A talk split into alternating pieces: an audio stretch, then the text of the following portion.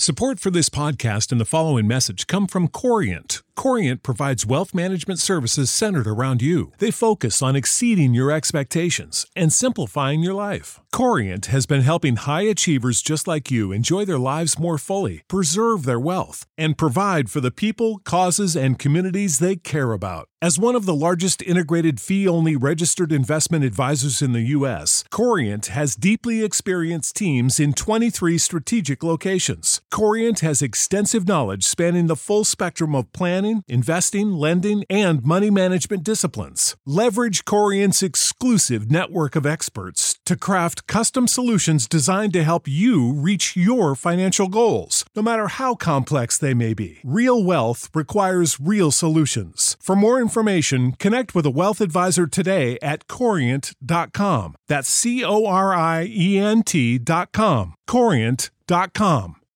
When you need mealtime inspiration, it's worth shopping Kroger, where you'll find over 30,000 mouthwatering choices that excite your inner foodie. And no matter what tasty choice you make, you'll enjoy our everyday low prices, plus extra ways to save, like digital coupons worth over $600 each week. You can also save up to $1 off per gallon at the pump with fuel points. More savings and more inspiring flavors make shopping Kroger worth it every time. Kroger, fresh for everyone. Fuel restrictions apply.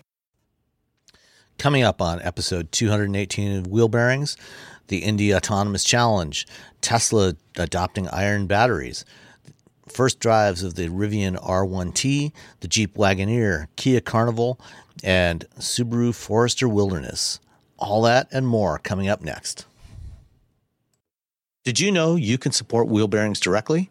Head to patreon.com slash wheelbearingsmedia and you can become a patron today.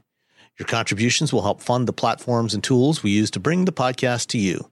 And exclusives and improvements are already on the way thanks to your generosity. So if you want to be part of an automotive podcast like no other, head to patreon.com slash wheelbearingsmedia.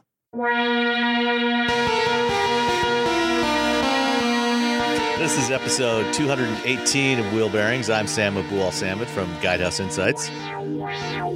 And I am Nicole Wakelin from Auto Vital. And I am Roberto Baldwin from LifeWire.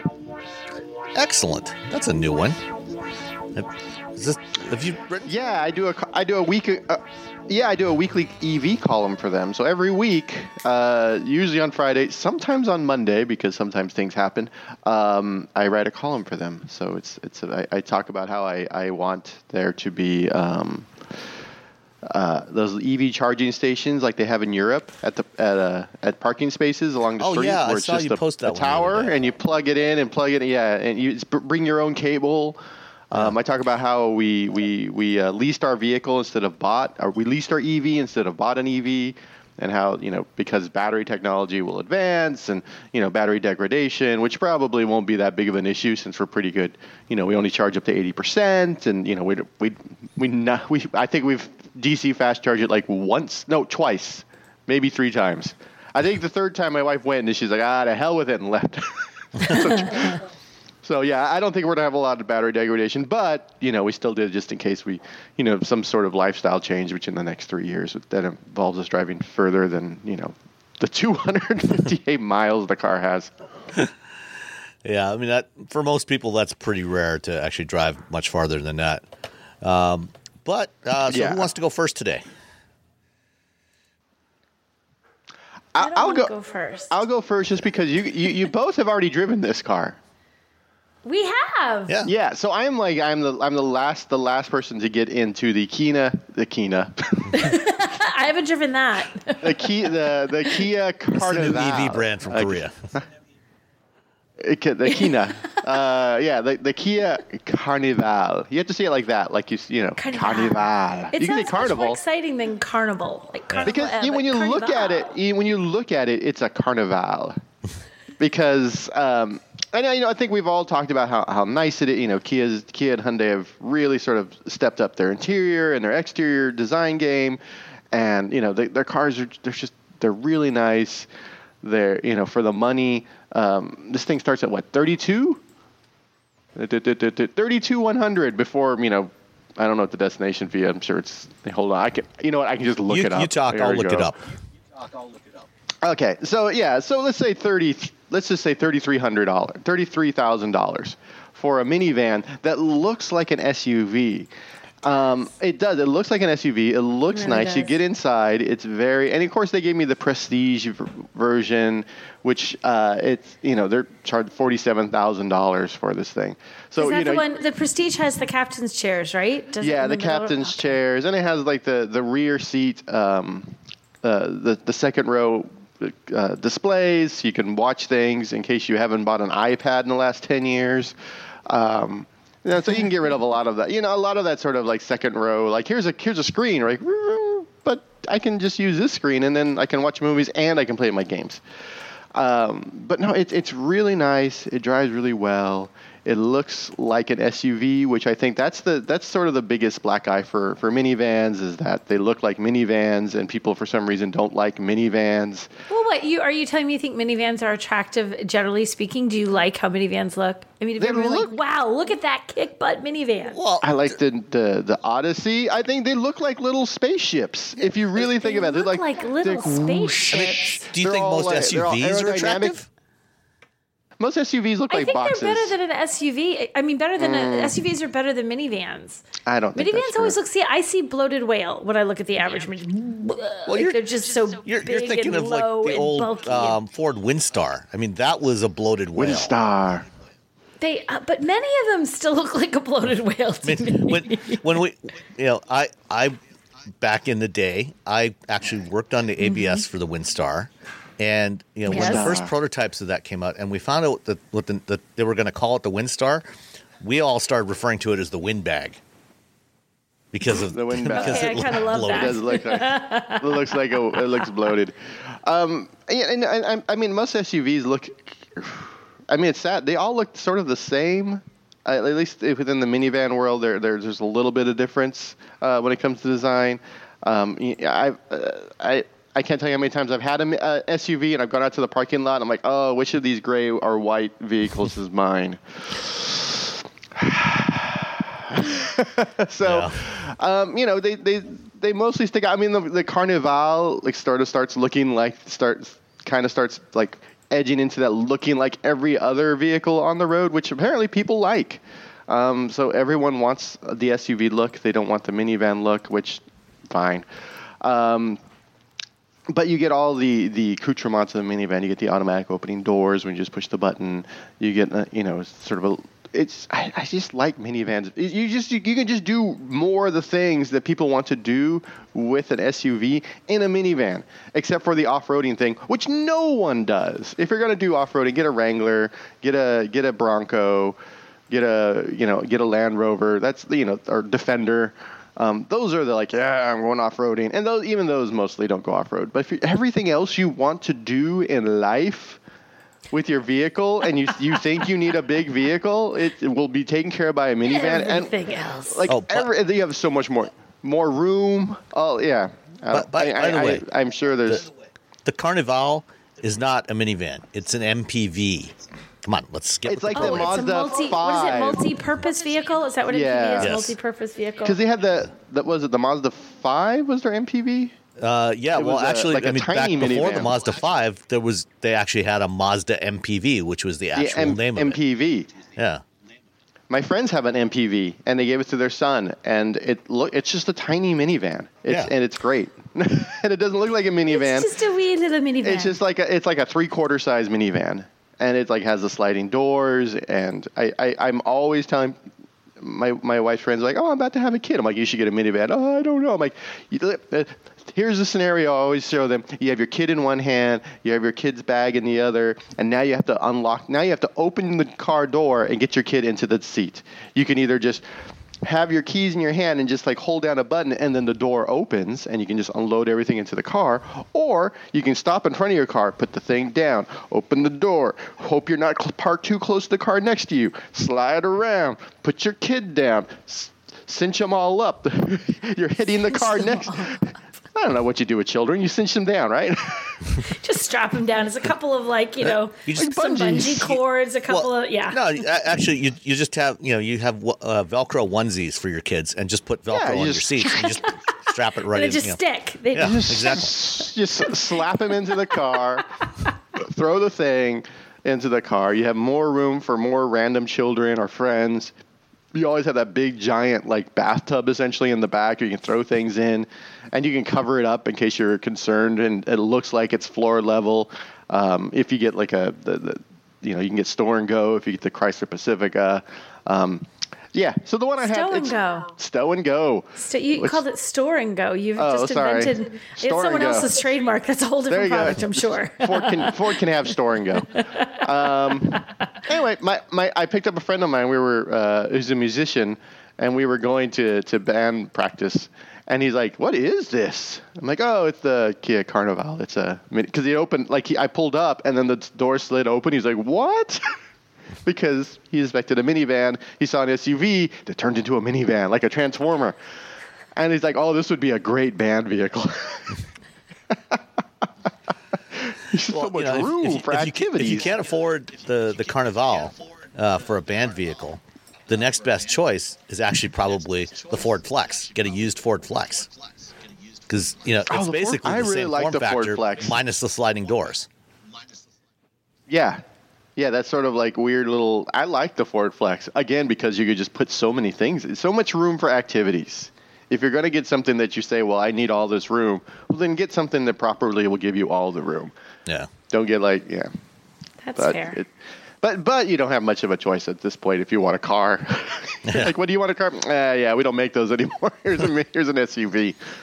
My brother-in-law, his car is he's having troubles with his car because it's got too many miles and it just he's not nice enough to it, and he's like dumping all this cash into it. I'm like, why don't you just get a new car? He's like, because I can't even find a new car. None of the new cars I want are actually out there right now. He's like, I have to buy the base model, bleh, or it's like here's the one with forty thousand dollars of options. He's like, I don't want either of those. I want the ones in the middle. So, Yeah, because yeah, that sucks. Yeah, buying a car now is just the worst. he just spent almost three thousand dollars to fix up his 2011 uh, Charger with 145,000 miles on it. I cringed a lot. I was like, "Really, John? Okay."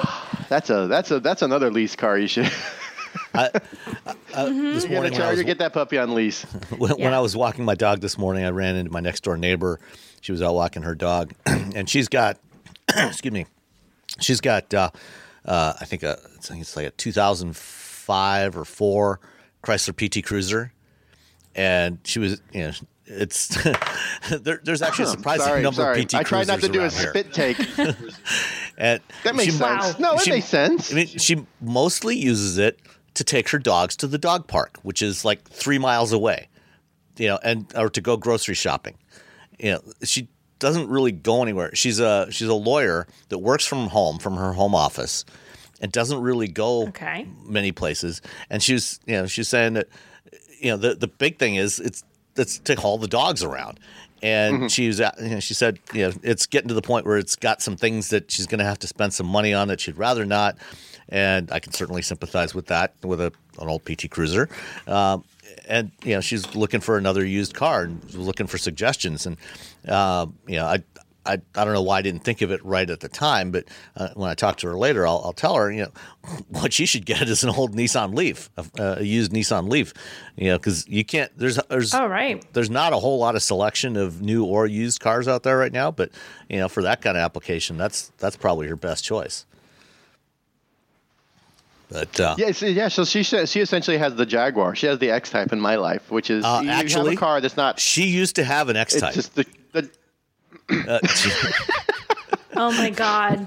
oh God bless There you. you go. She, she, she had told me this story before, and she was telling me again this morning. You know, she had back in the, the early 2000s, she the, her favorite car that she ever had was the X Type. She bought it a year old from a guy, it was, it was a surgeon, and um, his he bought it for his partner, and he didn't like the color. And after a year of complaining about the color, he finally said, "Fine, I'm going to get rid of this thing." And he sold it to her for a song, and she loved that car and drove it for several years. Oh, Uh, you know, when it, it was still relatively new at that point, not like like yours. Uh, but you know, she she loved that car. She she also told me once um, she actually back in the um, late '80s, she owned an Ur Quattro, a first generation Audi Quattro, So you know, she's she's had some interesting cars over the years. I like your neighbor. I don't like the PT Cruiser because I, I like was your neighbor. because I like people who just buy like just have weird things. Um, I, I, I, I remember when the PT Cruiser came out, and me and my friend, uh, my friend uh, shoots video, and he had to go do a video shoot in L.A. We lived in San Francisco at the time. He's like, "I'm not feeling well. Would you go with me in case we get there and I can't shoot? You can shoot, and I can just sort of like supervise from you know the toilet." Um, so I was like, "Yeah, yeah, yeah." so he's like, "Oh, I got us a PT Cruiser. We're gonna get we got a, we got a rental car because his wife needed his car." Um, I'm like, oh, this is awesome. We're gonna drive the PT Cruiser. It's gonna be so great. Thirty minutes into that car, I wanted to like drive it into a ditch and light it on fire. It's just it's uncomfortable. You can't see out the back seats. It could you don't. It doesn't know what it wants to be. Is it a car? is it an SUV? I've never driven one, so all I know is from from everybody saying that it was the most miserable experience of their life. It's yeah. It's it's but. But if you need a car to like that's that's inexpensive and it's on its last leg and you just need to take the dog to the park, I am yeah, throw get a PT Cruiser. it's You're not going for three that. miles. Who cares? Who cares? She's got two PT big dogs. They fit perfectly in the back seat. It's great. Yeah. See. there you go. Get the PTs like you're living in the 40s. I don't know what they were doing going for. What was that whole like we're gonna make all the old cars The Prowler. Like, yeah, we're gonna do all this. It's Yeah. like, well, you don't have to. It's cool, make them look cool, but can you actually make them drive cool too? Can we have some actual performance Actually, in spe- those? Maybe. The- Speaking of the Prowler, I just saw earlier this week somebody posted uh, pictures of a Prowler that somebody had installed a Hellcat crate engine into. So they finally made it what it should have been all oh along. my Okay. gosh. Wow, there's a there's a Prowler around my uh, somewhere around here. I've seen it like twi- two or three times. It's in good shape. I'm like, well, more power to you for buying that. I mean, it looks it's different. No one else has it. Throw a, throw a you know, I think every, what's the answer? Everything LS swap. Yeah, yeah, pretty much. What's your answer to fix it? I don't know. LS swap, I guess. All right. Uh, is that it for the carnival? The carnival, I should say. Yeah. The carnival. we talked about You the carnival 30 right, seconds. The carnival. I know. We, well, we, yeah, for about thirty seconds, and kind of went on a tangent. But yeah, There's. I just dropped the. I'll, I'll put this in the show notes, but I just dropped the Hellcat powered Prowler into the uh, into the Slack. oh, I want to see it now. What? Okay, yeah. See, that's that's legit. yeah. Because you know why not? Absolutely. Why not? All right. Sure. Why wouldn't you do that? Nicole, what did you drive? Yes. Um, I went out to Oregon to drive the 2022 Subaru Forester Wilderness. Um, they also gave me a Mazda 6 to drive this week, but they gave me one of those to drive two months ago. So I'm not going to talk about it again because it hasn't changed in two months. So instead, And it's also I'm being about the discontinued, so- Subaru Forester. And it's being discontinued. So I thought, you know, of the two vehicles, the Subaru perhaps might be more relevant. So, um, so this is the new the wilderness it's a trim. They have it on the outback already and now they're putting it on the wilderness. And although you know subaru's already uh, got that sort of like yeah we're kind of the outdoorsy we can go off-road a little bit but we're not really like crazy off-road this is taking it to like well we're a little crazier now. Now we can do a little bit more. Um, so it's just a trim level within the lineup. Um, we drove it around, we took it off road, and we genuinely took it off road. Like we really actually did drive it, which was kind of nice. Sometimes they say off road and they they give you a road. You're like, I could take a Camry on this, um, so this really doesn't count. But this one they did a pretty good job. Um, it- it's it's not like if you want to go rock crawling that you can do that in this you can't um, it's more if you want to have a little extra clearance so that you can handle things uh, i think it's 9.2 inches of ground clearance on this one, and I want to say 7 point something, 7.6 on the standard Forester lineup. So you get about a couple of inches of extra ground clearance, and they do it. There's like longer coil springs and the shock absorbers, and the suspension, is different to give you that extra height, and they've especially tuned it to be a little bit more off-roady, but to still be pretty smooth on the highway. Um, it gets a skid plate up front so that you can you know smack into a few things and, and it will survive. Um, and the there's larger cladding on the wheel arches so you're less likely it's like you're less likely to smash the metal if you have like a tree or something that's too close by and it stabs your car. Um, it also has the seating is different. It has this water resistant seating surface. It had a, a name and i can't remember what it was. It was like a brand name. Um, which is kind of cool that it doesn't look like this weird vinyl. Sometimes the water resistant stuff, you're like, I don't want to sit on that all the time. Like it's just kind of crummy looking. This actually was pretty nice. And it has all sorts of nice little Forester Wilderness logos. There's badges on the outside. There's even a little logo that's always like on your instrument cluster that you see.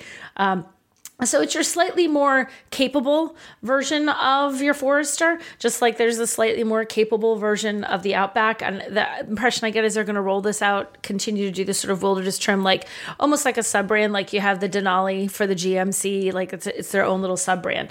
Uh, doesn't change anything else though. You still have the 2.5 liter four cylinder 182 horsepower, 176 pound feet of torque.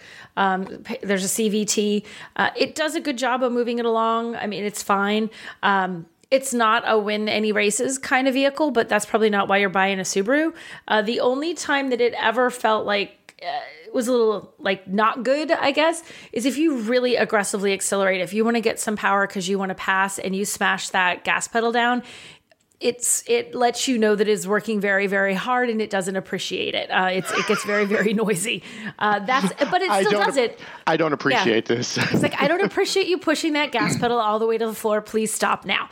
Uh, so, but it also and it gets good fuel economy. It gets drops a little bit in the wilderness. So the fuel economy for the regular version is of it is 29 combined. The fuel economy for the wilderness goes to 26. So you do take a little fuel economy hit with gas prices creeping ever higher by the second. Uh, that might be something to consider if you're looking at something that you're really going to be putting a lot of miles on. It, it's going to cost you a little bit more than getting the rest of the Forester lineup. Otherwise, it's you know it it does kind of what you expect a Subaru to do. It feels rugged. It feels capable. It feels like your dog can run inside this thing with muddy paws, and you're not going to have to worry about like having damaged all your fancy perforated leather trims and open pore woods. It doesn't have that kind of thing. So, um, and then it has you get either a 6.5 inch screen or you get an 8 inch screen as like their upgraded screen for infotainment. Um, it's just fine. Infotainment's fine. Uh, there was nothing.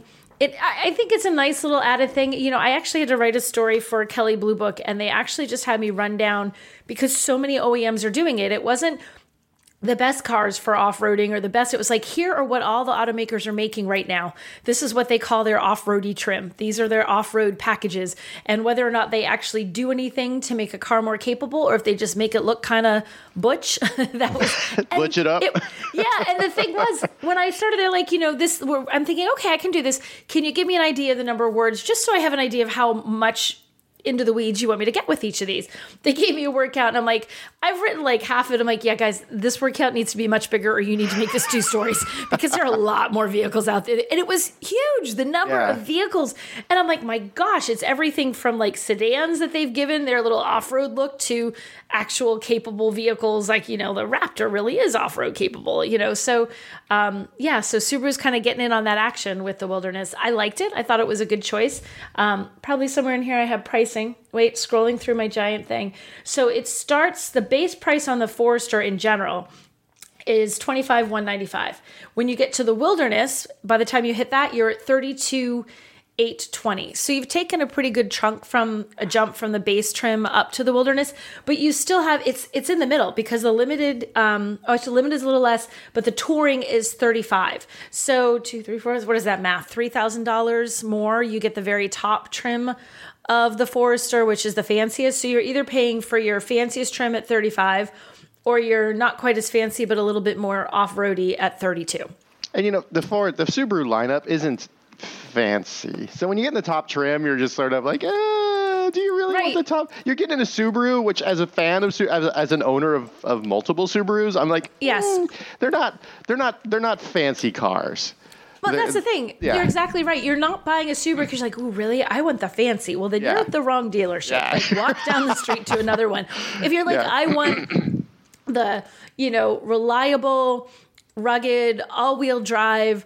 I don't have to worry about throwing stuff in the car, whether it's the kids that you're velcroing into the car seats, or whether it's the dog, or whether it's like muddy boots or shoes or whatever. That's why you get a Subaru. Yeah. You, um, and on that, you're it, going skiing every weekend and you're like a you're you're a proper skier. You're like the weekend and a nice like Audi and or you know you're going like I'm doing I'm a I'm a ski bum and a nice right. That's when you buy a Subaru. I'm going to. I, I ride a bicycle every weekend. I need something I can attach it to, and that's the Subaru. The Subaru is the thing you attach things to. You attach exactly. You attach. Oh, that was the other thing they did. That's worth noting too. They beefed up the, and I can't find it exactly. The roof rack on the um, Wilderness can hold more weight. Like the static Ooh. weight, I think, is Okay. 800 pounds, and I think that's a couple of hundred pounds more than the standard because they put these extra crossbars and stuff Yeah, in. yeah. So the idea is you could put. They had a display where they had like a three person pop up tent. So instead of just being able to handle the weight of a two person tent, it can handle the weight of a three person tent. Because Wait, you know so the thing you want to do when you've taken a car like the Subaru and raised it a up a motorcycle up inches, there. is add another 800 pounds on the roof to raise your center of gravity Yeah. Exactly. 16 inches. Oh, and Well, no, it has and the boxer engine. The boxer engine lowers your center of gravity. Oh, we all know that. and it can and this is important too it can also tow more so the standard tow rating i believe is 1500 wilderness is 3000 so it doubles how much you can tow. So there's some perks. You can tow more. You can put sp- more stuff on the roof that is now harder to reach. And you can bump into stuff because you have skid plates. Cool. You know, it's 9.2 inches, and I just looked up uh, the G wagon. The G wagon uh, clearance is 9.5. See, That's so a lot it's got of a decent So when you really sort of like think about like when you put it in out in the sort of like obviously it's not gonna it's not a G wagon. It doesn't have the capabilities, and and Subarus will more likely go off road than a G wagon. but Well, and they, you know, and they don't bill it like we don't expect you to go rock crawling in this. What we're Yeah. trying to do is make it a little bit easier for you to get. If you're the outdoor adventurer type and you're like, oh, that road's a little rough, I'm going to have to walk my stuff down there. Oh, I can't quite make this. They're going to make it a little easier. You know, you could handle. We there's we went through some sections where there's a fair degree of articulation. Like we had one tire, maybe three feet in the air, and it's it's fine. Like you, it, it is it is capable. And going downhill, they have the little X mode with that hill descent control. You can go down. We were on. It was like a loose gravel, so the kind of stuff that if your tires lock, you're just going to keep sliding down that sucker because there's nothing to stop Yeah. you. And the X mode thing and the little hill descent, it did a good job. So, um, yeah, it's it is it is surprisingly capable. Like I said, you're not rock crawling in this, but you can do probably more than you would in the average little SUV. Uh, I would. If I was a Subaru person, if I was in the market for this and I was someone who tended to go out there a little bit more, I'd totally spring for the wilderness in a heartbeat. Before the touring, I'd go with the wilderness. cool. Very cool. Yeah, and actually, I think that that uh, ground clearance is more than what you get in a Ford Bronco Sport, which I think is like eight point seven or eight point eight inches. So yeah, and that's Damn. nominally an off-road, you know, rugged vehicle. So Right? you know, you're, you're Yeah, you're Like, getting, I, you're getting quite I a bit I feel for like this. this is this is the kind of thing you're less likely to even if you're not thinking, well, I'm going to do something on purpose a little bit more rugged than I would have if I didn't have this one, you're less likely to get yourself into the situation where it's like, I totally got this. Oh, crud. No, I don't. As you bottom out on something, you know, that little bit of extra ground clearance is going to make it's Yeah. going to make a difference. I was, I we had the the course that we had had. You were going up and down some pretty decent hills with, you know, some packed dirt that sort of had rocks sticking out of it. The kind of thing you just kind of have to pay attention to a little bit. Um, and I was taking it pretty fast, and it was really well. It was fine. It was well mannered. It was easy to steer, and on dirt, the thing was absolutely phenomenal. Going high, like really going perhaps a little bit speedier than maybe it was prudent, but it was really really fun. Um, and it, it, it definitely felt like, like okay i would take this i would take this off-road i would genuinely because sometimes they tell you you can take a vehicle off-road and once you drive it you're like yeah no i would never really seriously i would seriously take this one on an off-road adventure Well, they have that really nice uh, um, all-wheel drive system where if one tire slips, it move it, the the tra- mechanically the machine the it moves it to the the power to the other to the other wheels, Yeah. which I really And I- liked when I used to go snowboarding in my my uh, WRX, which was I a lot of to- snow, and you're like, oh, one tire slipping, nope, everyone else has got it. It's cool. It's cool. yeah It's and cool. that's it and i on purpose there was a section of um just dirt that was very wide. I mean, it's like three car lengths wide, let's say, in this one little spot, very wide. There's no one there. And I on purpose pushed a little hard. I'm like, I want to see if I can get it to break loose a little bit. And as soon as you do, it's like, nope. And it like puts you right back in. So it, it, it when it loses that traction, it takes like a heartbeat. And it's like, no, I got you, girl. This is fine. I'm going to send it all to the other tires. We're good here. I like that there would be a little little uh, a little pop up that says, "I got you, girl. That's what it should say. Got you, I girl. got you, girl. we good." All right. Um, this week I have had um, the 2022 Jeep Wagoneer Series 2. So this is currently sort of the closest you can get to a base Wagoneer um, until sometime next year they're going to launch a Series 1. So this isn't the Grand Wagoneer, which is the really, really fancy one. It's just the kind of pretty fancy one. Um, and it's the, the, the cheapest of they, they've both the Wagoneer and the Grand Wagoneer are going to be available in Series 1, Series 2, Series 3 trims. This is the mid level of the, the standard Wagoneer, and it's the four wheel drive. Um, and you know, with the launch of the Wagoneer, you know, Jeep is clearly going even more upmarket than they already have been over the last decade. Um, the rear wheel drive Series 2, which I don't think you can actually, I don't think they're actually building yet. I don't think they're going to start building those till after the first of the year. Uh, but the rear wheel drive Series 2 Wagoneer starts at $69,440. The four wheel drive is starts at $72,440. Um, this this is a big SUV. Ouch. It's uh, it's it's act- it's not the biggest you can get. Your square square footage is what you're getting. You're paying for like a really getting nice lots apartment. and lots of square. This is this is the McMansion of SUVs. Um, so, so, uh, you know, the Wagoneer and Grand Wagoneer, uh, they slot in in between the standard length uh, Expedition, Navigator, uh, Tahoe, Yukon, uh, Escalade, and the long wheelbase versions of those. You know, the Suburban, the Yukon XL, the the Escalade XL, etc. Uh, so it's about four inches longer than the standard length versions of the, the full size SUVs from Ford and GM, and about I think about six inches shorter than the long wheelbase version. Um, and it's wide, and it feels it feels very wide. You know, it feels like a It's wide. it- I think I talked about this back in the summer when uh, did the first drive in New York, you know, which was a very strange venue for driving something like this, driving out of Manhattan uh, out to out into Yeah, it New was. Jersey and up to White Plains, and then back again. You know, when when we were driving back into Manhattan uh, at that time, coming in from the the north along the Henry Hudson Parkway, you know, the Hudson Parkway is like three lanes in each direction. There's almost no shoulders on either side. You know, if you're in the left lane, uh, you're right up against a, a concrete Jersey barrier, and then of course you've got lots of traffic on the adjacent lanes to your right, and so you're always hyper aware of how wide this thing feels in the lane. You know, it, it fits in a lane, but it doesn't leave a whole lot of extra space. It doesn't feel like it fits in a lane. Like you know it's fitting because other cars aren't driving into you, but behind the wheel you're like, Not I can't really. possibly be fitting right here. It, not really. It, I mean, it, it feel you. It feels like you're filling the lane with this thing.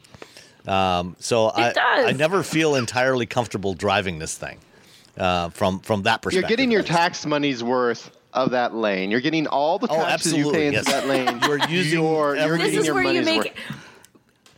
You- you yeah. suddenly you you don't feel bad paying for that highway budget. You're like, I am taking advantage of every ounce of the pavement I help pay for. And trust me, you will be paying for that highway budget with this thing.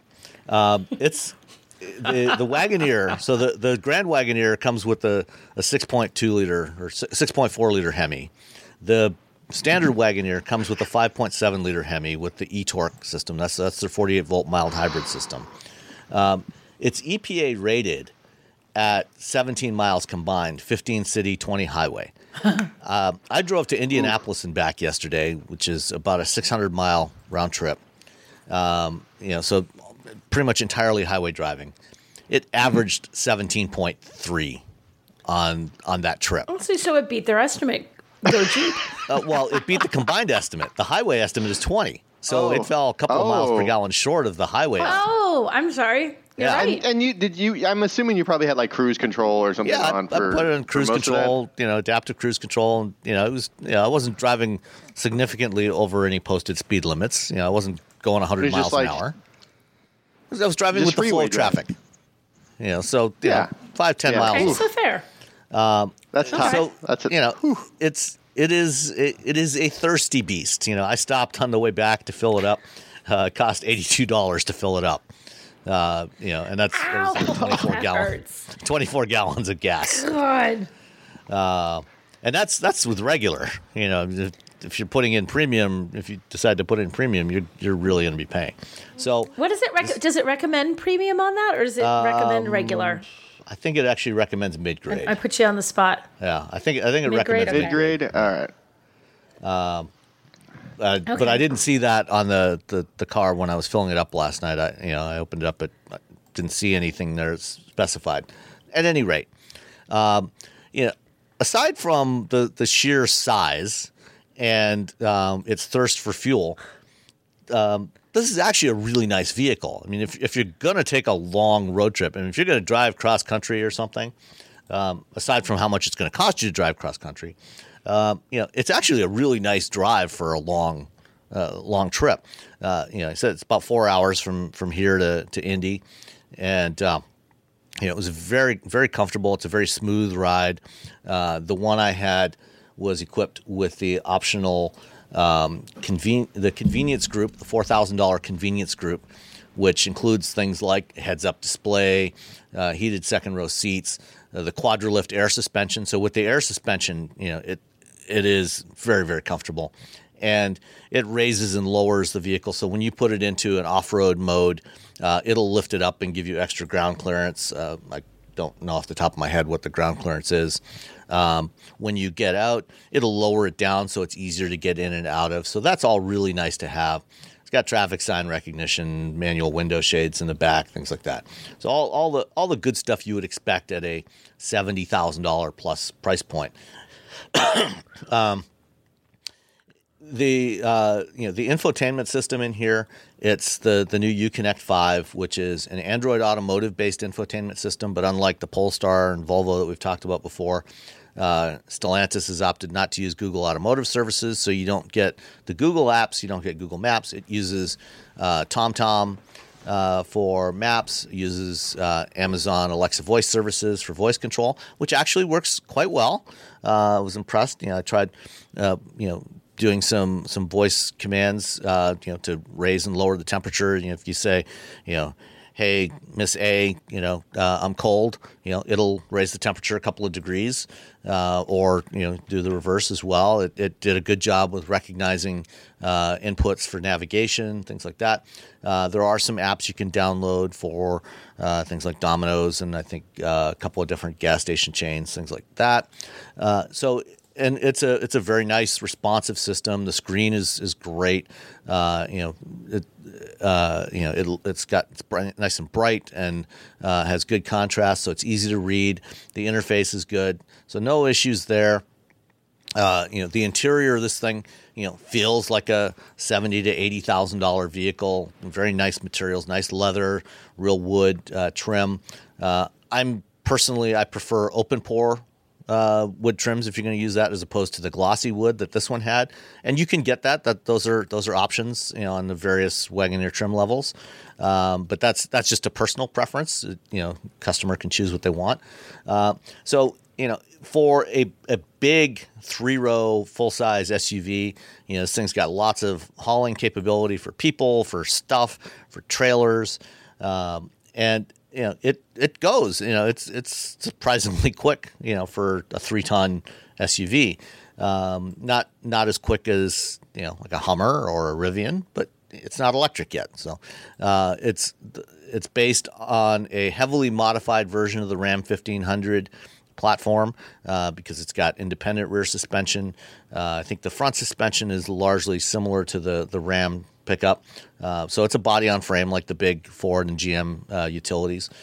Uh, this one did not have the rear seat entertainment or the optional passenger side screen, which you can get. The passenger side screen is, I think, about uh, twelve hundred dollars if you want that. Uh, so the front front passenger gets their own screen that has a filter on it, so the driver can't really see it. Uh, but it did have the premium group that adds the the the three pane glass sunroof, um, all season uh, 285, 22 inch uh, all season tires, uh, things like that, aluminum wheels.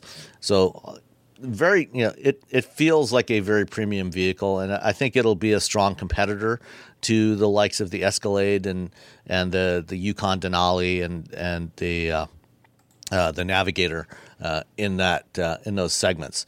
Um, and as long as you're you know willing you know are able to handle a, a vehicle that large, it's it's a it's not a bad choice.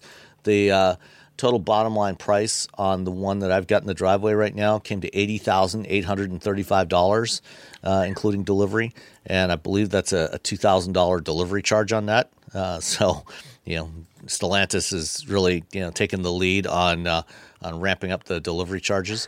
Um, you know, not not cheap, but if you're looking for something like this, it's you know, it's worth a look. Uh, you know, you can also get something you know in a similar size to this for a lot less. Uh, from Ford or GM. I don't know what the pricing is going to be on the Series One yet when it comes out. They haven't. I don't think they've announced that. I think. I think you'll be able to get a rear-wheel drive Series One closer to the the low 60s. Um, so it's, uh, it's going to be somewhat more affordable. Um, but uh, it's you know, what what do you guys think of the design of the Wagoneer? I like how it looks. I mean, it's like the exterior design, it's huge. I mean, it does feel like this giant beast of a car, but I think I think that's who they're trying to I don't think they're trying to be delicate or understated or reserved or modest in any way shape or form. I think it sort of fits with what the sort of the aesthetic of that vehicle is, and I do like how it looks. I'm I'm totally cool with how it looks on the outside. I like the inside too, though. I think it looks yeah. the interiors on this uh, on this because and I'm gonna mix it because we had the Wagoneer and we had the Grand Wagoneer last time I drove them. I'll be seeing them again on Tuesday because I think they're bringing some here. Um, but I just the interiors just are gorgeous. They're beautiful. Like the design and the look of the interiors. I know you, you know the open pore wood thing aside, they do such a good job of creating a feel inside those cars. The design of the interiors with the materials and the colors and the trims, and when they have you know they have this one was it called Blue Agave? Blue. Yeah. I, I, may have messed it up, but it was that and like blue. You're like, what is it? 1982? No, this blue is absolutely. it's stunning, and it's this lighter blue, and there's little bits of tan trims. They make an incredible interior. Like they knock it out of the park. So I liked how it looked. I had no problems at all with how it looked. Um, yeah, you know, the front is is very much Wagoneer. It's funny because I put my hand up to the screen, and if you cover up the front, it's just it's just any other like the, going back to the SUVs. Look, all SUVs sort of look the same. If you and, and the one I have is white, car, so that makes it even worse in that respect. Oh yeah, so then it sort of looks like everything else. But I do I, I like the, the the the updated version of the um, that Wagoneer grill.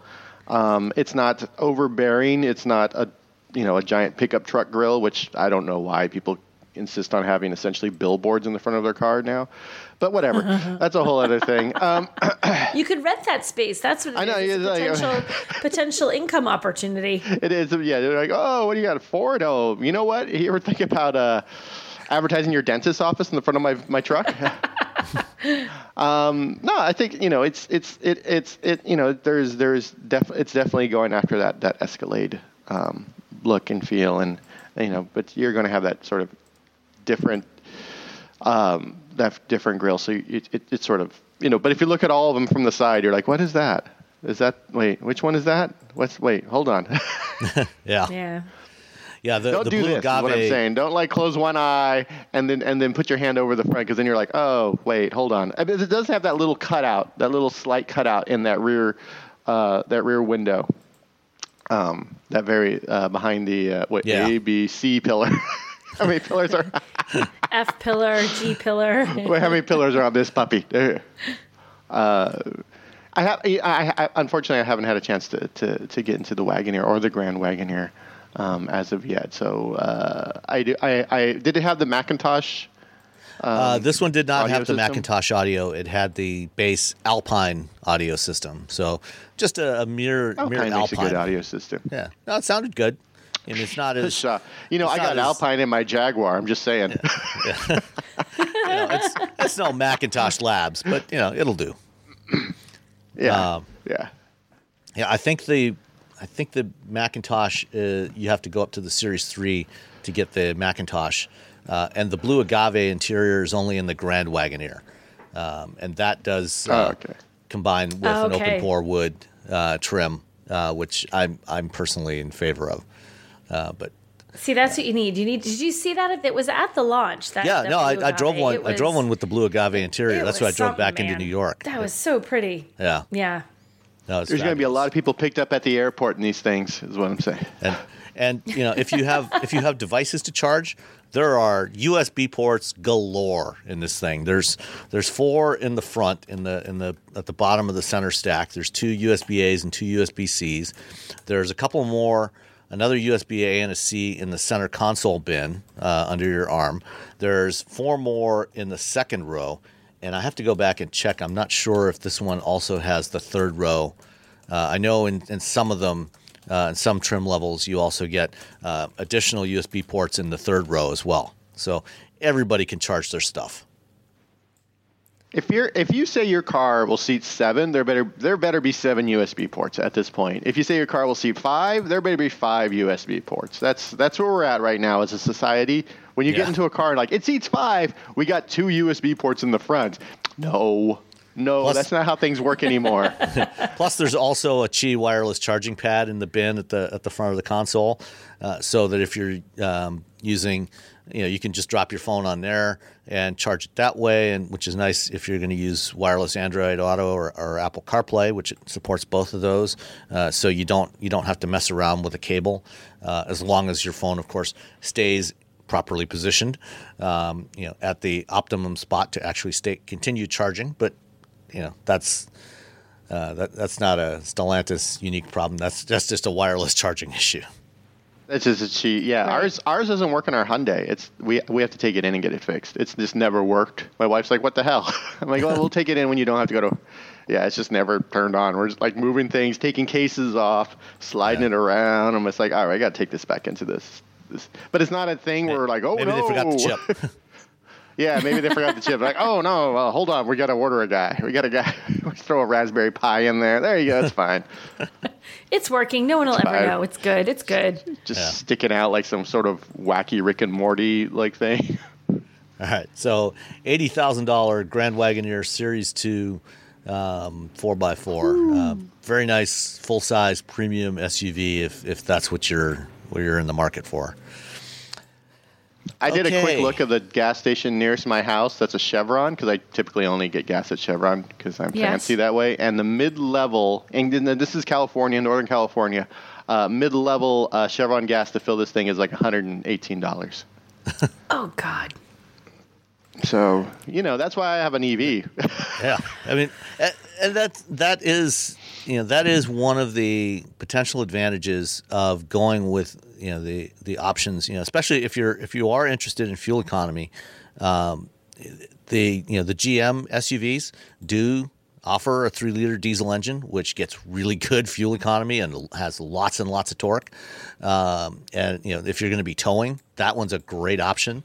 Um, that's something you can't get in the Wagoneer. They will be adding a plug-in hybrid to the Wagoneer probably sometime in 2022. Um, and you know that should get significantly better fuel economy and, and also give you some uh, all electric driving range. But for now, um, that's that's probably the biggest downside of, of opting for the Wagoneer over its competition is the fuel economy. Yeah. When you need mealtime inspiration, it's worth shopping Kroger, where you'll find over 30,000 mouthwatering choices that excite your inner foodie. And no matter what tasty choice you make, you'll enjoy our everyday low prices, plus extra ways to save, like digital coupons worth over $600 each week. You can also save up to $1 off per gallon at the pump with fuel points. More savings and more inspiring flavors make shopping Kroger worth it every time. Kroger, fresh for everyone. Fuel restrictions apply. Save big on brunch for mom, all in the Kroger app. Get 16 ounce packs of flavorful Angus 90% lean ground sirloin for $4.99 each with a digital coupon. Then buy two get two free on 12 packs of delicious Coca Cola, Pepsi, or 7UP, all with your card. Shop these deals at your local Kroger today or tap the screen now to download the Kroger app to save big today. Kroger, fresh for everyone.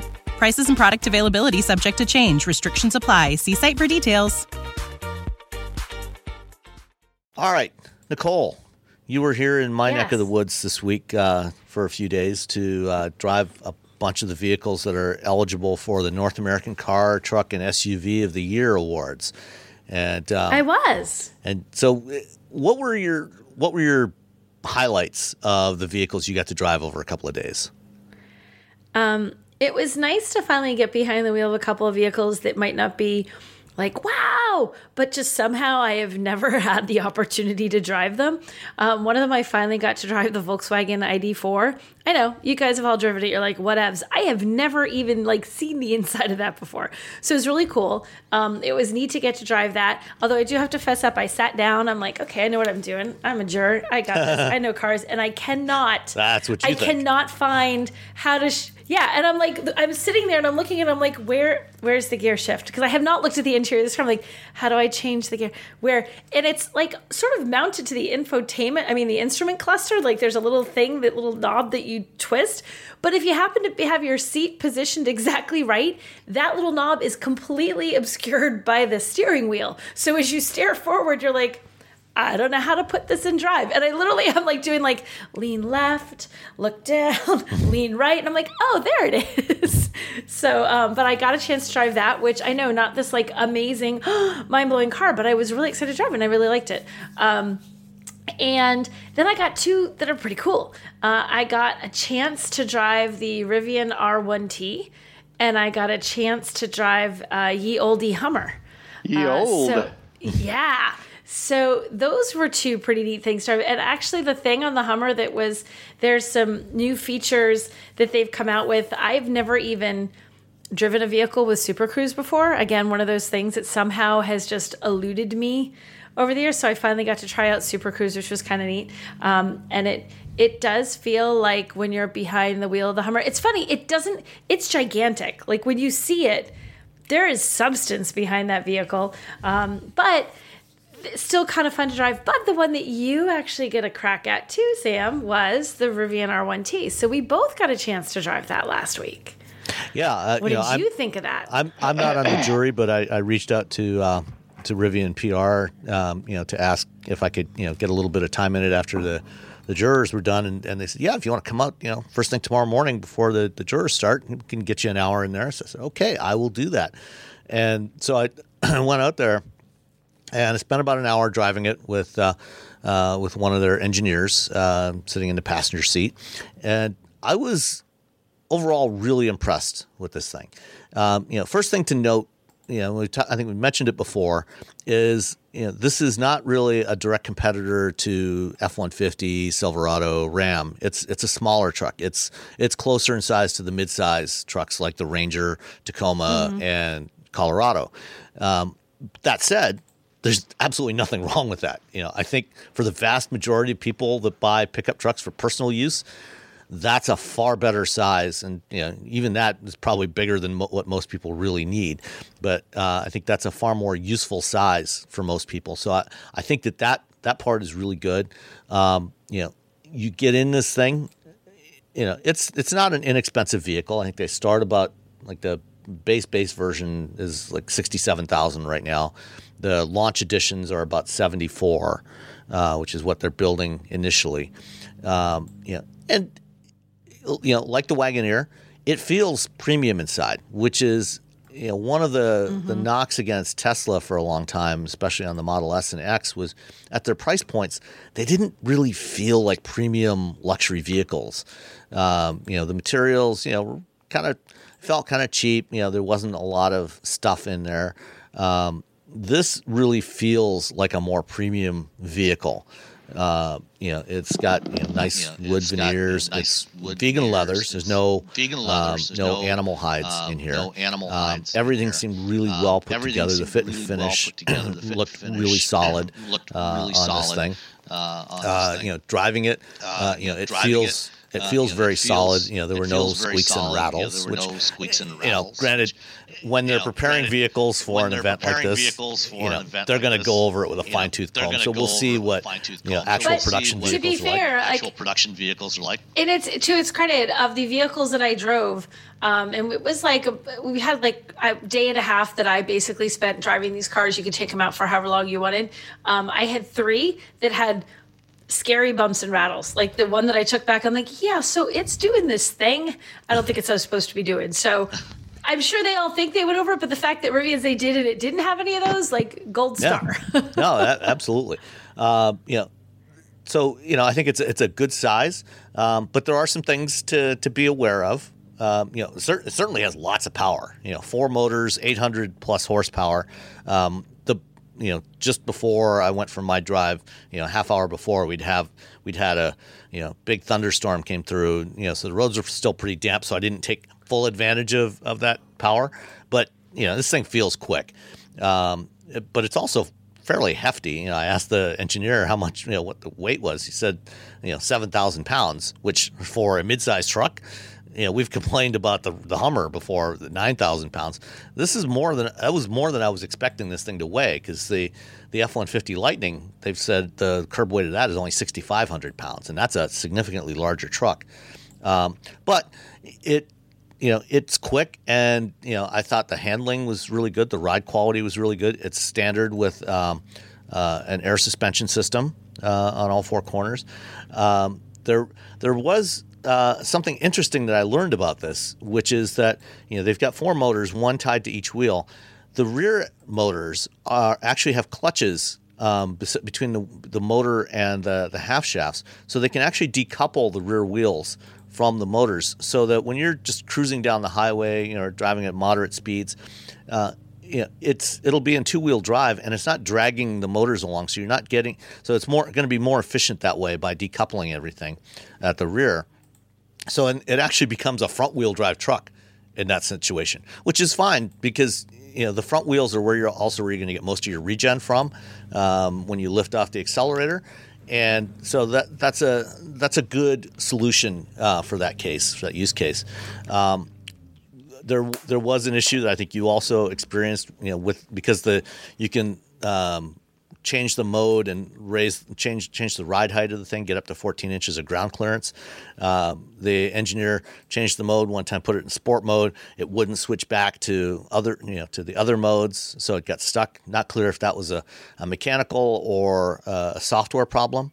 Um, also, yeah, I did have exactly the same. It was exactly the same situation, the exact same process that had us had a little trouble as well. Yeah. Um, on the Rivian website uh, right now, um, if you look at the the features on there, um, one of the things I'm reading this verbatim: Rivian Driver Plus is standard on every vehicle we build, delivering true hands-free driving assistance along with our a full set of safety features. The system is continually update, adds functionality through over-the-air updates. You does not have hands-free functionality right now. It will at some point, probably, um, but right now it doesn't. But you know, I mean, they they have gone further than uh, certainly another uh, notable EV maker in terms of the the sensor suite that they included in there, um, which is you know, it's got ten cameras on the outside. It has an infrared driver monitor camera on the inside. Got five radars, got ultrasonic sensors, so it should be capable of providing Super Cruise like functionality at some point in the future via an over-the-air update. But it's not there at launch. It's it's very much a hands-on system right now. That said, worked fine. Uh, you know, did it you know even on you know damp road and it was still relatively dark when we headed out. Uh, you know, it it seemed to be able to track the lane lines uh, quite well. Um, didn't really have any issues there. Uh, so that that was all good. Um, you know, the other thing to keep in mind, the front trunk. Uh, it's got an 11 cubic foot front trunk, which is a little bit smaller than the F-150, but still, you know, it's a good size. Um, and but the the grill area, there's not uh, actually any grill there, but unlike the F-150 and also the Hummer, um, the grill is not attached to the hood, so you have a fairly high liftover height to put stuff in there. Um, as opposed to you know having you know just above from the bumper up being open, um, but the gear tunnel is so cool. Uh, you know having That is such a neat feature. The way that in the just to have storage that goes left to right across a vehicle is just Yeah. funky. You yeah, un- uninterrupted all the way across. Uh, so that it's that's really cool. Uh, and you can all you know, unlike most EVs, you can get this with a full size spare tire that sits in the compartment underneath the, the the floor the bed floor. So it's above the battery and the motors, but underneath the bed floor. Um, so you know, if you don't have the full size spare, you can use that as another I think 14 cubic feet of cargo space, a lockable That cargo space. right. But Yeah. um, you know, w- or you can have the full size spare, which if you're going to be off roading is probably a good thing to take with you. So I, I thought it was I thought it was really good. I did. I, I had much the same feeling. I thought that it was it was a good vehicle. I was sort of pleasantly surprised. I don't know quite what I was expecting, but um, you know, like, truly the only problem we had was that suspension issue that you and I both had. And given that we drove the exactly the same vehicle, Did you drive the just blue been one? Problem with that specific. Um, They had a blue one and a green one. oh no, wait, maybe we didn't drive the same one. Did I drive the blue one? Now I'm trying to remember. Maybe we didn't. Okay. Did you Maybe did you it's just an did you put it on the Instagrams? I didn't put on the Instagrams. Of course I Oh. didn't because now I need to remember which color I drove. Um, I remember the cars I drove. I just remember every color. There were a lot of vehicles at this. Um, so maybe we didn't drive the same one. But still, yeah, that was the only problem that I'd um, that I ran into. But overall, I thought the same thing. I was, you know, it's I, and I like that the interior. I, I like that the there's a fine line between having a very clean, very minimalist, very simplified interior that doesn't just look like, yeah, we saved a ton of money on this thing. Like there's that's that's hard to make it look good without making it look like you just cheaped out. And they did a good job of making it look good. The the the design of it and where they choose where and how they use the various materials, it's very streamlined. Very it makes me think like Scandinavian. You know, like a mm-hmm. Volvo. There's not a lot of flash happening in there but it doesn't look like there's not a lot of flash because it's cheap. It looks like no, we just don't need that flash. You don't need all this in this car. It's just a nice, quality, attractive interior, and I did like that. I thought it was yeah. So overall, And yeah, there's still a turn signal stock and a stock for the transmission shift as well. So you know, as as it should be. Um, and there's a few other buttons here. yeah. and I didn't have to look around for 20 minutes to figure out how to put the car in drive. That's always a bonus. How do I do this? And, and Robbie, you should be getting one of these. Uh, Tanya said you should. I think you're going to be getting one in a few weeks. So um, hopefully you'll have a little bit more time. Yeah, with it than yeah, I should be. I'll, I'm, I'm going to try to take it off the roads and um, hopefully Nice. put it back in the sports modes and uh, put things in the, I don't know. I, I, I have a, well, I don't think any of the surfboards will fit in there. Snowboards, I'll throw some snowboards in that little tunnel and see how that works out. And There you go. yeah, throw the You dogs in the the back. you can hang the take a bath surfboards I was gonna say, I feel like it's the the kind of thing. Yeah.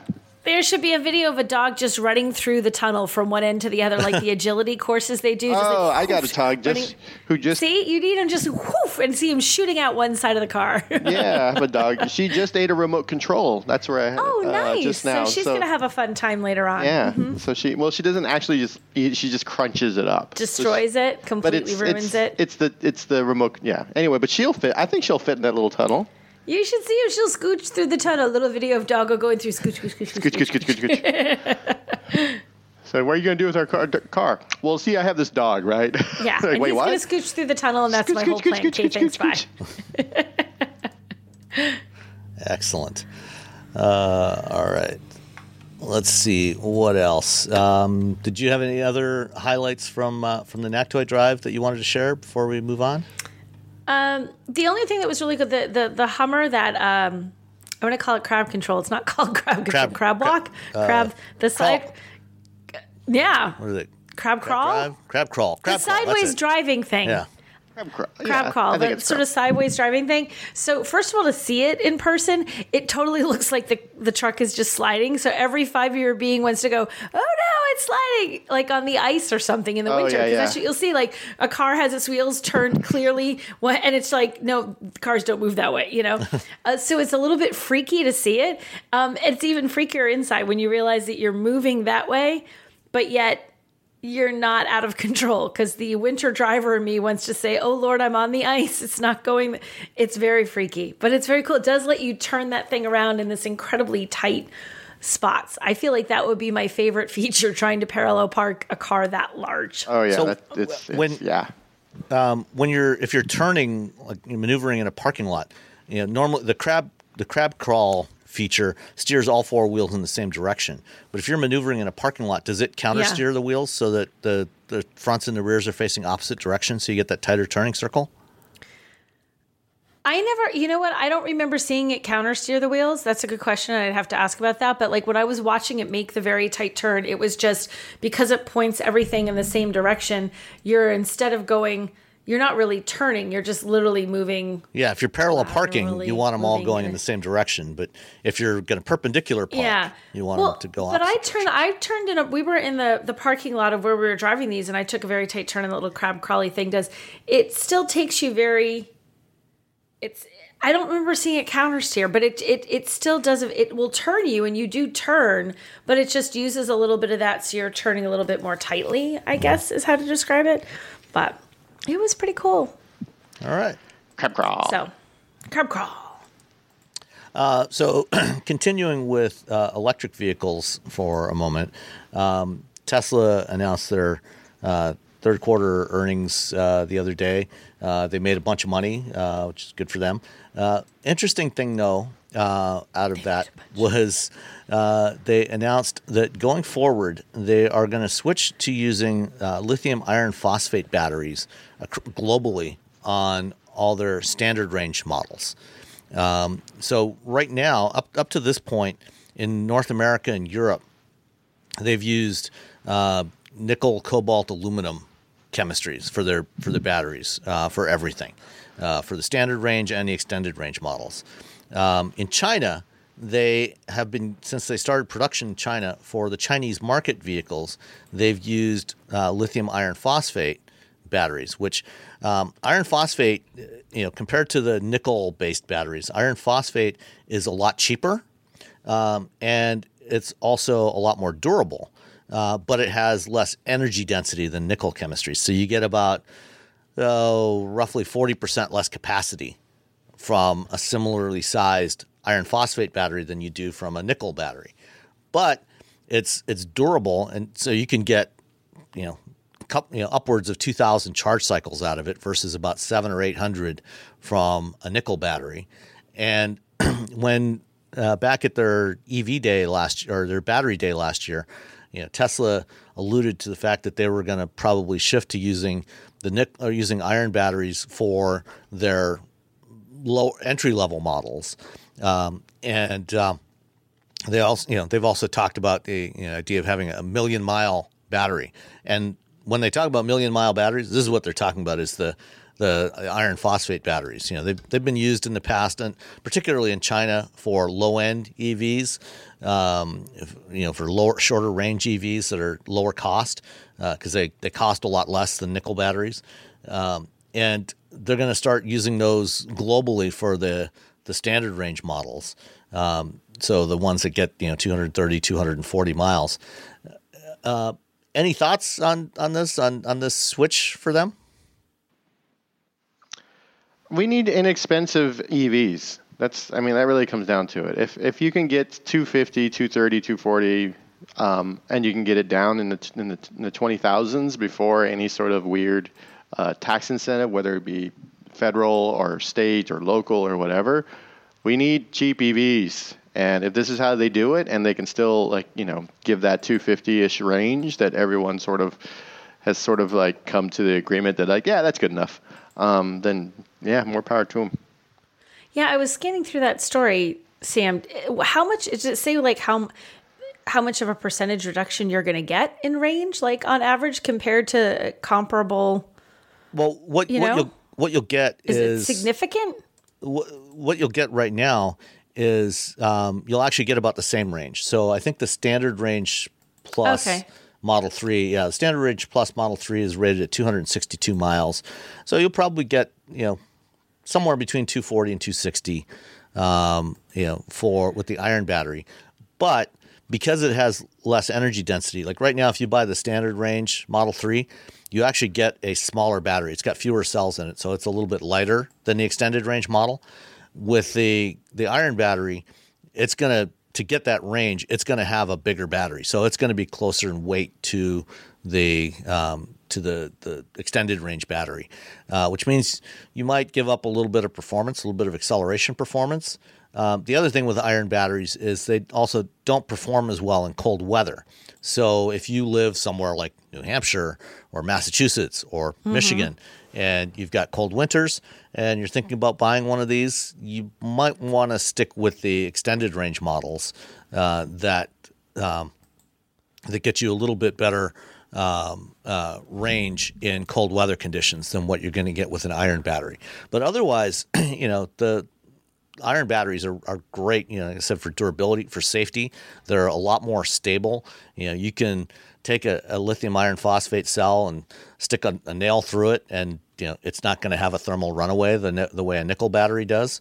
Um, so you know it has advantages and disadvantages. So depending on your circumstances, you you might want to you might prefer uh, the iron battery. I think I'm with uh, Roberto on this. If they can make it more, if they can make it cheaper and more affordable and help bring down prices overall, that's that's a good thing. Even in the end, even if we're going to be losing a little bit of of range, especially uh, you know where it's cold, because you got to make some of these you know vehicles a little bit more affordable and a little bit more mainstream. I know they're mainstream, but they're not really. You know, um, not enough people are buying into it yet. Even though we're not, people aren't afraid of them, I guess. But um, yeah, if, to make it more affordable and more attainable for more people, I think that's a good thing. Yeah. Yeah, and if it, if it gets other people to like sort of push them to make, you know, because I know Volkswagen's Yeah. really trying to get something in the 20,000 20,000 range, and so you know, between the And two of them, if that's they can probably get everyone use else iron sort of in there. Batteries. Um, yeah. You know, other other Yeah. automakers have also talked about their plans to incorporate iron batteries for entry level models. Um, in the case of Tesla, I don't expect that they're going to lower the price because, in fact, just this week they actually raised the price on all their on the Model Three and the Model Y. Uh, so the standard range Model Three uh, rear wheel drive now starts at forty four thousand dollars uh, before delivery. Uh, it uh, went up about How uh, much it was? How four- much of an increase was that? uh, it was about four thousand dollars. Um, so Four grand. You know, it's you know, it's not that affordable. Um, ho- you know, hopefully, you know, maybe when they do launch the lith- the iron one, um, it'll be a little. You know, they'll drop the price back down again. I mean, Tesla often raises and lowers their prices. You know, on a whim. Uh, so maybe we'll see them lower the price again when they when they start doing the iron batteries. But for for now, they they have just raised the prices. Um, so we'll see. Uh, the let's see what else. Yeah, uh, I think that's yeah, that's it. Um, okay, nothing nothing else on that one. Um, let's see. Uh, the reason I drove to Indianapolis yesterday uh, was to attend the Indy Autonomous Challenge, which is a student design program. This, there's a, a bunch of different um, you know design competitions for engineering students. Um, you know, there's things like Formula SAE, Formula you know uh, SAE Baja program. There's there's one that they do with uh, electric snowmobiles. They do all kinds of different stuff. The the Indy Autonomous Challenge was announced about two years ago. Uh, the goal with this one is to build uh, a self-driving race car. Uh, they um, what they did was they used um, Indy Lights cars, which are uh, based on the Dallara IL15, uh, and they have equipped them with a bunch of sensors and compute and the actuators necessary to steer the thing. And they gave them to a bunch of uh, university um, teams of engineering students uh, to develop the software for these. And they did the competition yesterday at Indianapolis Motor Speedway. Uh, of the nine teams that made it to the final, um, four actually completed the challenge. Um, and the top three of those went on to the final shootout. Um, just for reference, um, in Indy Lights, uh, they don't currently race the Indy Lights cars on the Indianapolis Oval, but and when they did in the past, um, average time, average speeds on the lap times were about 195 miles an hour. The fastest car yesterday um, hit about 155 miles an hour on the, the front straight, uh, which is pretty good. Um, and they, they think they averaged uh, the average speed over two timed hot laps uh, was about 135 miles an hour uh, for the the winning team, which is pretty impressive. Uh, there were a few spins, a few crashes.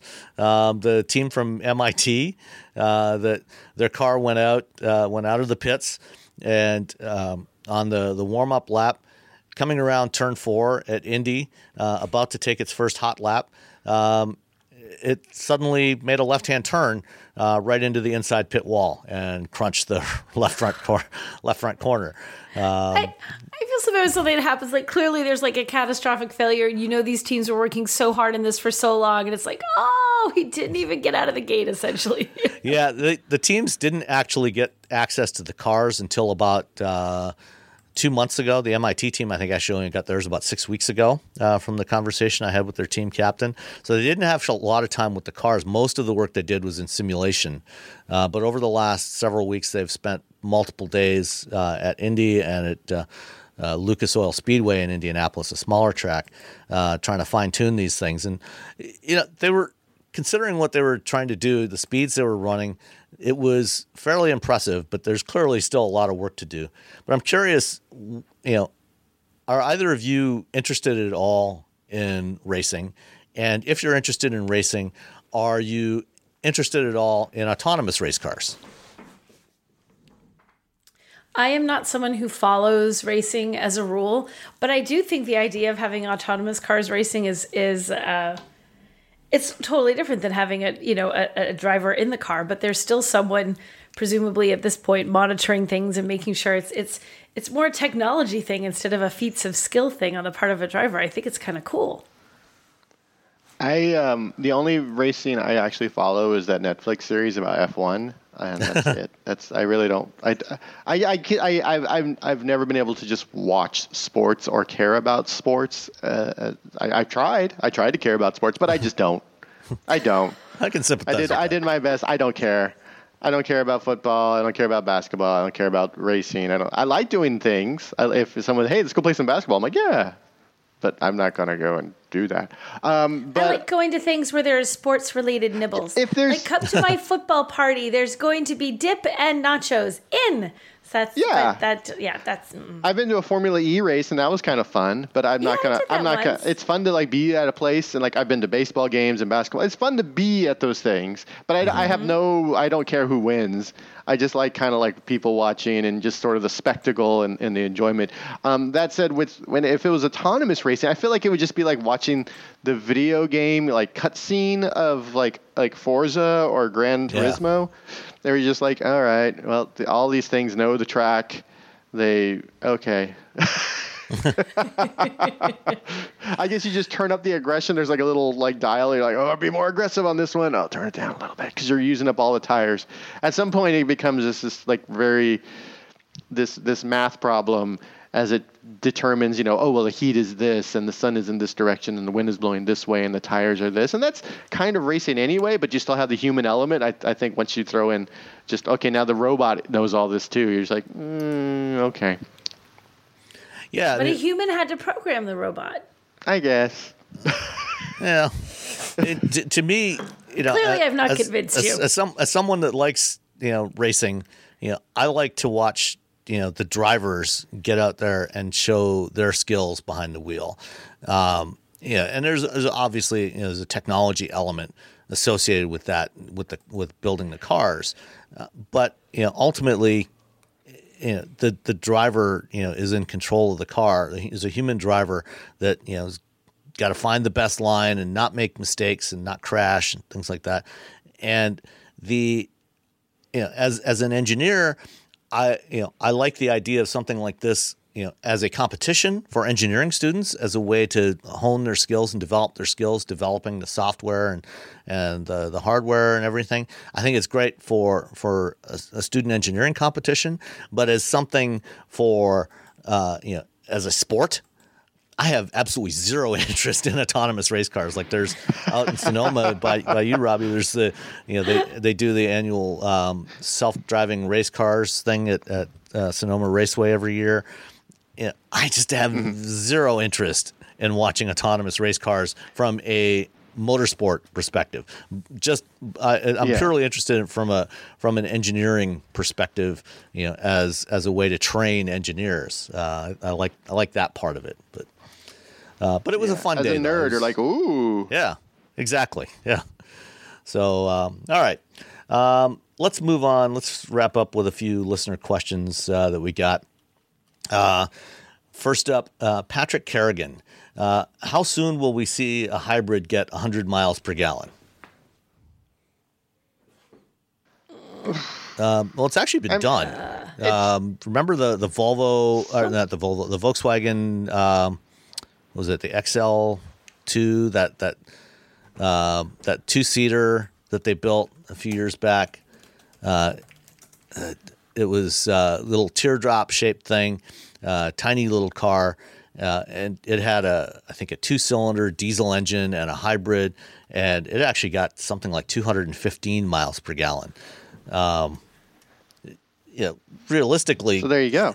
you know you can you can do it uh, you know for something that people are Who's actually going to it? want to drive something that more than 100 people are going to want to buy Yeah. uh, it's you know it's not you know it's not really that practical. And the reality is once you get past about 40 miles per gallon the actual amount of fuel you save it's it's diminishing returns. If you look at it in terms of fuel consumption how many gallons per mile or gallons per 100 miles you're using the the the improvements the reductions in actual fuel consumption start you get diminishing returns and so the difference between something that gets 50 miles per gallon and something that gets 100 miles per gallon is actually starts to get vanishingly small um, so you know 40 to 50 miles per gallon is kind of the sweet spot for hybrids uh, yeah, and I think you know that's what we're going to see. You know, most of the hybrids kind of aiming for over the, the next few years, um, at least until they get Yeah. I think- replaced by EVs.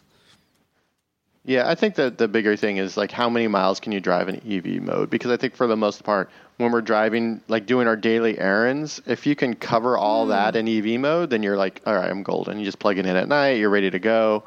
Um, and then when you get on the freeway, I mean, that's going to give you some of that until you go those 30, 40, 50 miles. And then you're like, well, I'm just running on gas now.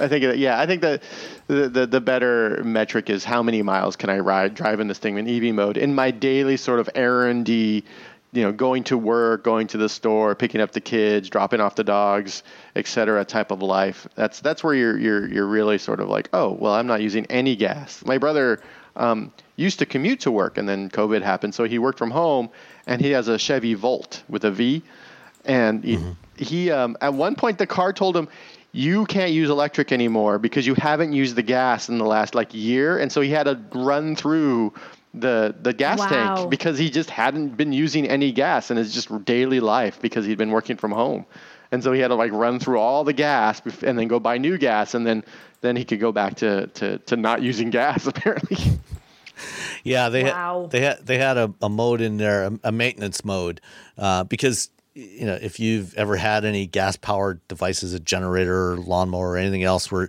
you leave it sitting for an extended period of time, the gas gets oxygenated and you know it doesn't work properly anymore, um, and so you know the the Volt uh, it it was designed to basically run through a tank of a, a tank of gas over the course of about a year. So periodically, it would start up the engine, even if you're fully charged. Every f- few weeks, it would start the engine and run it for a little bit to use up some of that gas um, to kind of force you to go through about a tank of gas a year, uh, which you know is only a nine gallon tank in that thing, so it wasn't using a whole lot of gas, but just enough to make sure that the gas was actually still in in good condition. wow. Yeah. Yeah. You got to put if you have a motorcycle and you like store it, you're supposed to put you have to put stabilizer in Mm-hmm. it, and same thing with yeah. Especially for anyone Yeah, who rides motorcycles, especially in the winter months, you got to pour some stuff in there. Yeah, and and GM Even didn't that. want owners to have to put stabilizer in the Volt, which is why they designed it to to behave that way. Um, oh, the the car I was thinking of, the, the hybrid I was thinking of, is the the VW XL1, uh, which was good for. Uh, it actually was able to get 283 miles per gallon on the European driving cycle, uh, which is pretty impressive. But the- my my, fa- my favorite version of it um, was they they actually built one um, that wasn't a hybrid that had a Ducati motorcycle engine in it. Uh, I saw that at the Petersen Museum a few years ago, Oh wow. and uh, that was a 197 horsepower, 11,000 RPM uh, Ducati engine in there, uh, which would have been a, a probably a hoot to drive. Those motorcycle engines are so powerful now. It's kind of terrifying when you think about when you think about new riders and like here you go, here's double the power that anyone in the 80s had on your in in their sport bikes in a new entry level bike. Have fun. You're like, ah. All right. Uh, next question uh, from Bryn Barenhausen uh, was uh, Hey, crew, uh, the base Maverick, Ford Maverick, doesn't have basic cruise control. That's absurd. That should be a feature on every new car today. Um, come on, Ford. What's up? So, yeah, if you- Pricing. If, yeah, if you if you get if you get there's a, a. Maverick XL, it does not have cruise control, which is kind of ridiculous because unlike the old days, you know, when they added cruise control, you actually Back had in the to olden have, days.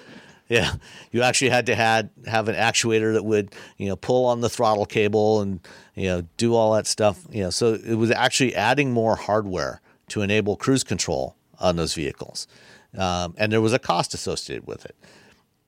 On modern vehicles, they all have by-wire throttle uh, and and braking, so everything is there. The only thing that's actually missing is the switch on the steering wheel to enable the cruise control. And you know, if you step up to an XLT Maverick, you do get cruise control.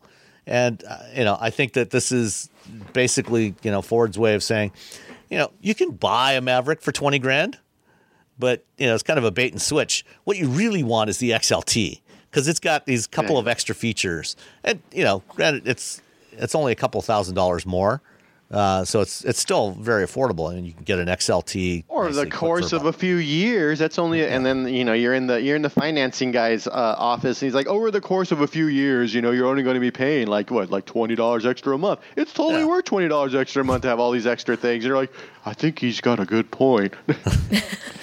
that said, I've had cars with just regular cruise control, and I never use cruise control. Just I never use cruise control. I never. I'll use. u- I use adaptive cruise control if it's in the car, but I don't use cruise control. I've had I it don't use. I don't. I'm not a cruise control because person. it's just I sort of. I'm just gonna drive into I something. don't. Yeah, adaptive cruise Yeah. control, yes. Regular cruise control. Nah. I remember my 90 Honda Civic though. When you use cruise control, you could feel the accelerator pedal Yeah. like moving. I'm like, ooh, Yep. this is cool. Oh, geez, really? It was really Yeah. cool, and then I would just turn it off because I'm like, I'm, I don't trust this. I'm just gonna run into the back of something because I sneezed or whatever. I'm gonna run into the back. Well, back when I when I was in college, when I was driving an '84 S15, and this was in the, the late '80s, um, you know, that the one the truck I had had none of that stuff on there, and I actually got an aftermarket cruise control system and installed it on there because you know I was every couple of months I was driving back and forth between Flint, Michigan, and my home in Ontario. Um, and so I was doing a lot of long, boring highway drives where there wasn't much traffic, and the cruise control was great for that. You know, I do prefer adaptive cruise control now, but it was great to be able to use cruise control back in those days. So it was a worthwhile investment for me. Did you get it from the J.C. Whitney catalog? Is that right? Did you get the, the Um, No, that that the I did J.C. not Whitney get from, catalog? I, I That did have a couple of other things that I installed from the J.C. Whitney catalog on that truck, but uh, I I bought that somewhere else. I can't remember where I got it from. Okay. I love that catalog Uh, because everything seemed really cheap and kind of terrifying. I'm like, I don't know if I should. It was yeah most Should I most try of the this? Most of What'll the stuff out of there out of there was was pretty bad. You know, it was it was kind of the modern equivalent of that today would be buying accessories for your car from Alibaba. Um, you know, or- Yeah, or- yeah. It, was, it was just like uh, some random dude made it at his house. You're like, okay. built in some back alley Cobbled in it together in the basement. Yeah. Yeah, Yeah. J.C. right. Whitney makes uh, Harbor Freight look like Snap-on. yeah, exactly. I think they've been out of business for a long time, haven't they? Didn't they go out of business in the nineties? Ah, I think so. That's a bummer. Anyway, uh, what? Last question: What is your preferred steering wheel style, uh, and which manufacturer do you think does them best? I prefer ones that where there's a place to rest your hand at the bottom, like the new Hyundai style, as opposed to the three-point wheel, uh, like my Teslas or Toyotas. I don't drive with my hand resting at the bottom of the steering wheel because my dad yelled at me so badly once when I was 16 for driving that way and not having proper hand position in the car that I still to this day I'm like, "Oh god, sorry." And he's not even with us anymore and I still can't drive Still with my hand resting on the bottom of the wheel. I don't know if I so it doesn't matter to me whether there's a spot at the bottom. Um, I don't know if I have a favorite style of drive of wheel. I don't like I the. don't. I know I don't like the. Was it Alcantara? Whatever that. That stuff. I don't. I hate that there's on a steering wheel. Alcantara? Alcantara. There's and there's there's but there's like Ah. Alcantara, which I don't mind because it's like fuzzy. But there's some that feel like I don't think it's Alcantara. It's like foamy. It's like Oh, almost no. like f- I don't No. know what that one is. I don't like that one. No, I don't. I don't It's want. different. I don't want my steering wheel to feel like slimy, like I'm petting a chinchilla or something. That's what. Uh, Chinchillas are fuzzy. Okay, Why would well- you want a fuzzy steering wheel? that's not. That's not where I want fuzzy. I want. I want to. Yeah. No. No. I don't. I, you know. I. I. I am. I am. uh, notorious like nine and three or two and ten. That's like just me driving. Every once in a while, I'll have like one hand, like using my right hand, down at like what is it, three, four, four, five, or something like that. Um, I don't know. I don't. I, I just as long as like my hands fit. It's not too yeah. There's I, I think steering wheels are very such a such a very like individual person because it depends on how you drive, like how you sit. Yeah, it's like a like yeah, like my like a seat that I find comfortable, like other people don't find comfortable. It's the same thing with steering wheels. Um, for the most part, I mean, you know, I, I like steering wheels without a lot of. Uh, as a as a regular person, I like steering wheels without anything on them. It's just a steering wheel. You don't have like a bunch of buttons and crap. But that's you know that's not where the world is going. So we have a bunch of buttons and crap. So I I think I Oh, I'm definitely not a fan of the buttons when there's too many buttons. I don't. I like the Volvo setup, or like here you go. You get these many buttons. This is what they do. That's it. Don't don't don't ask for more. That's all you get now. Just drive the darn Just car. drive the car, as opposed to like trying to look and figure out what like what's the icon on that tiny little button. Oh, okay, I got it. Takes like you know a few weeks. By that you know an owner it's fine, but when you're when you're when you're testing cars like for a week, you're like, what the hell does this do? That's like uh, on the Wagoneer. What's this? Yeah, I was I was trying to find the the voice control button because usually there's a separate button for voice control. You know, and it's usually got a little icon of like a profile of somebody's head with a couple of waves coming out of it. You know, indicating that they're speaking. He's got Wi-Fi coming out of his mouth. Yeah, exactly. and so I'm looking around for a couple of days trying to find it. Finally, I gave up and I looked in the manual, and I realized that it's actually the same button that you know that is the um, the the button for picking up the, when you get a phone call with the the green handset icon on there. And next to the green yeah. handset icon was a little green microphone icon.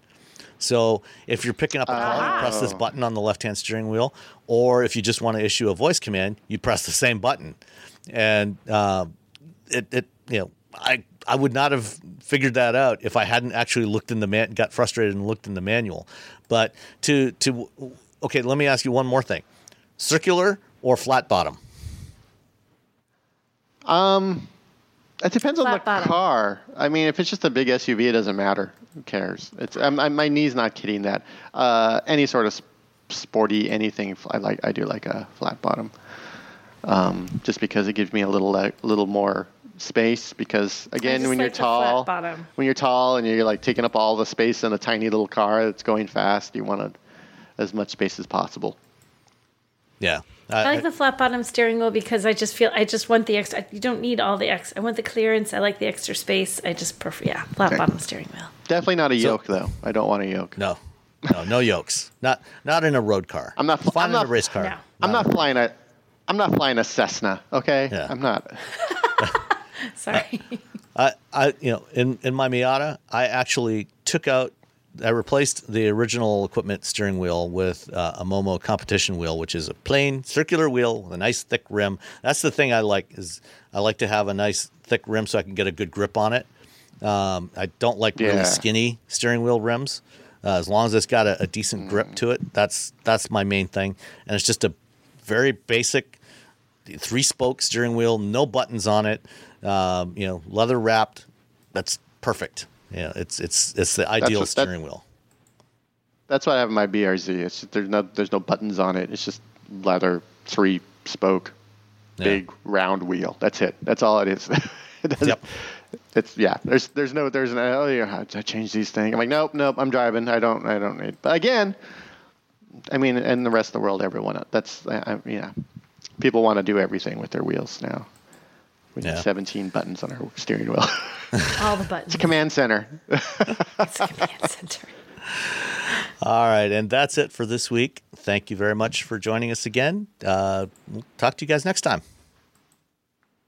Bye. Uh, Support for this podcast and the following message come from Corient. Corient provides wealth management services centered around you. They focus on exceeding your expectations and simplifying your life. Corient has been helping high achievers just like you enjoy their lives more fully, preserve their wealth, and provide for the people, causes, and communities they care about. As one of the largest integrated fee only registered investment advisors in the U.S., Corient has deeply experienced teams in 23 strategic locations. Corient has extensive knowledge spanning the full spectrum of planning planning, investing, lending, and money management disciplines. Leverage Corient's exclusive network of experts to craft custom solutions designed to help you reach your financial goals, no matter how complex they may be. Real wealth requires real solutions. For more information, connect with a wealth advisor today at corient.com. That's C O R I E N T.com. Corient.com.